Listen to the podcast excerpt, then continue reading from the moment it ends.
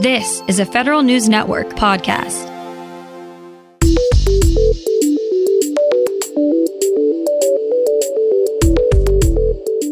Coming up on today's Federal Newscast, the search is on for a new person to lead U.S. Capitol Police.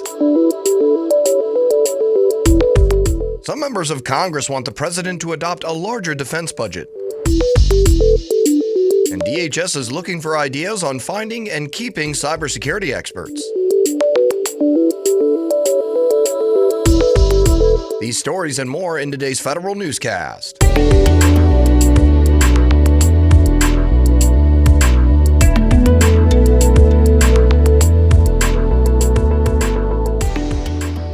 Welcome to today's episode of the Federal Newscast. I'm Eric White. The three member board that oversees security at the U.S. Capitol has started looking for a new permanent police chief. The search will be nationwide. Acting Chief Yogananda Pittman has been leading the department since just after the Capitol Hill riots on January 6th. The former chief and the sergeants at arms for the House and Senate resigned in the aftermath of the security breach.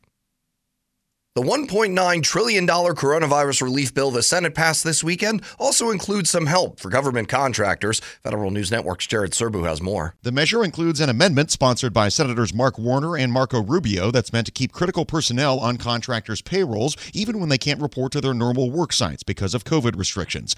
That provision, known as Section 3610, was originally part of last year's CARES Act, but it was due to expire at the end of this month. The new relief bill extends it through the end of September.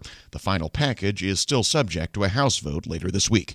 Jared Serbu, Federal News Network. Top House Republicans are making a plea to the Biden administration for a bigger military budget. Federal News Network Scott Maucione has those details. Eight Republican members of the House Armed Services Committee want the president to increase the defense budget by 3 to 5% for 2022. That would put the budget around $800 billion. In a letter to President Biden, the lawmakers say the defense budget needs to increase at the rate of inflation and that the United States is facing unprecedented international threats. Detractors of that argument say the Pentagon will need to learn to do more with less and point out how the military is consistently failing audits and how it spends money. Scott Maucione, Federal News Network. President Joe Biden has nominated two female generals to four star commands after Pentagon officials purposefully delayed their promotions until a new administration took over. The nominations for General Jacqueline Van Ovost to lead the Transportation Command and Lieutenant General Laura Richardson to become the head of Southern Command were put forth last week. The New York Times reports former Defense Secretary Mark Esper and Chair of the Joint Chiefs of Staff General Mark Milley withheld the personnel moves while President Trump was in office, though. Two owners of government contracting firms in Texas pled guilty to defrauding agencies by claiming they were service disabled veteran owned businesses when they were not. The Justice Department says Michael Wiebrocht of San Antonio, Texas, and Ruben Villarreal, also of San Antonio, fraudulently obtained more than $250 million from agencies between 2004 and 2017. As part of the scheme, Wiebrocht and others installed Villarreal, a service disabled veteran, as the owner of a general construction company and then bid on set aside contracts. Wiebrocht and other co conspirators, however, had financial and operational control over the construction company the whole time. The disagreement between GAO and OMB over what is a data center continues to simmer. Federal News Network's Jason Miller tells us why. The Government Accountability Office offered muted praise for the Federal Data Center Consolidation Initiative in its sixth report on the nearly eight year old effort. GAO highlighted agency progress in closing or planning to close 230 data centers and saving more than a billion dollars in fiscal 2019 and 2020.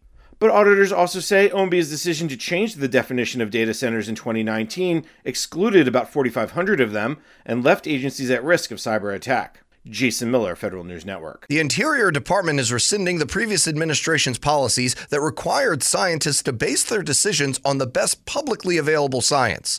The previous administration says the policy was a step towards transparency. Interior Today says career scientists never reviewed the policy, and requiring Interior partners to publish their data prevented the department from using sensitive data to make decisions or enter into contracts for cutting edge research. Acting Interior Secretary Scott De La Vega says bureaus should review their activities and take steps to roll back any policies that complied with the 2018 order. Agencies have new directions to re-engage and reopen collective bargaining contracts with federal employee unions. More from Federal News Network's Nicole Ogrysko. The Office of Personnel Management says agencies should immediately stop any actions that implemented the previous administration's 2018 workforce executive orders. President Biden repealed those orders with one of his own on his third day in office. OPM says agencies should revisit bargaining agreements and negotiate new ones with federal unions. Agencies in the middle of negotiations now should take a similar approach. Nicole Ogrysko, Federal News Network. The Homeland Security Department is asking for feedback from vendors on how it should pay in demand cybersecurity experts. DHS is standing up a cybersecurity talent management system and is offering a contract award to support its new cybersecurity compensation system. DHS says both projects rethink long held theories about how the federal government recruits and retains cybersecurity talent. Vendors have until March 9th to comment on the request for proposals. DHS expects to make the contract award April 29th.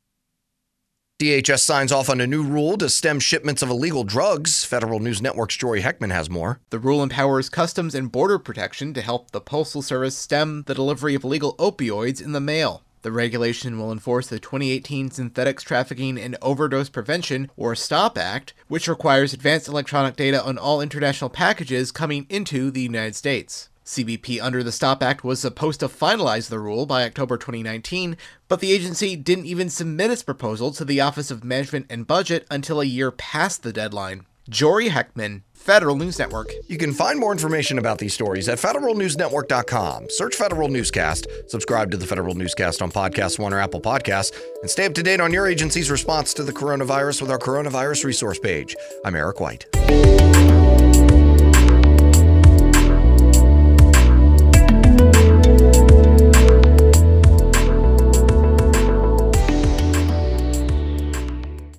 Whether it's Baker's Simple Truth Turkey or mac and cheese with Murray's English Cheddar or pie made with fresh Cosmic Crisp apples, there are many dishes we look forward to sharing during the holidays. And Baker's has all the fresh ingredients you need to turn today's holidays into tomorrow's memories. Baker's, fresh for everyone.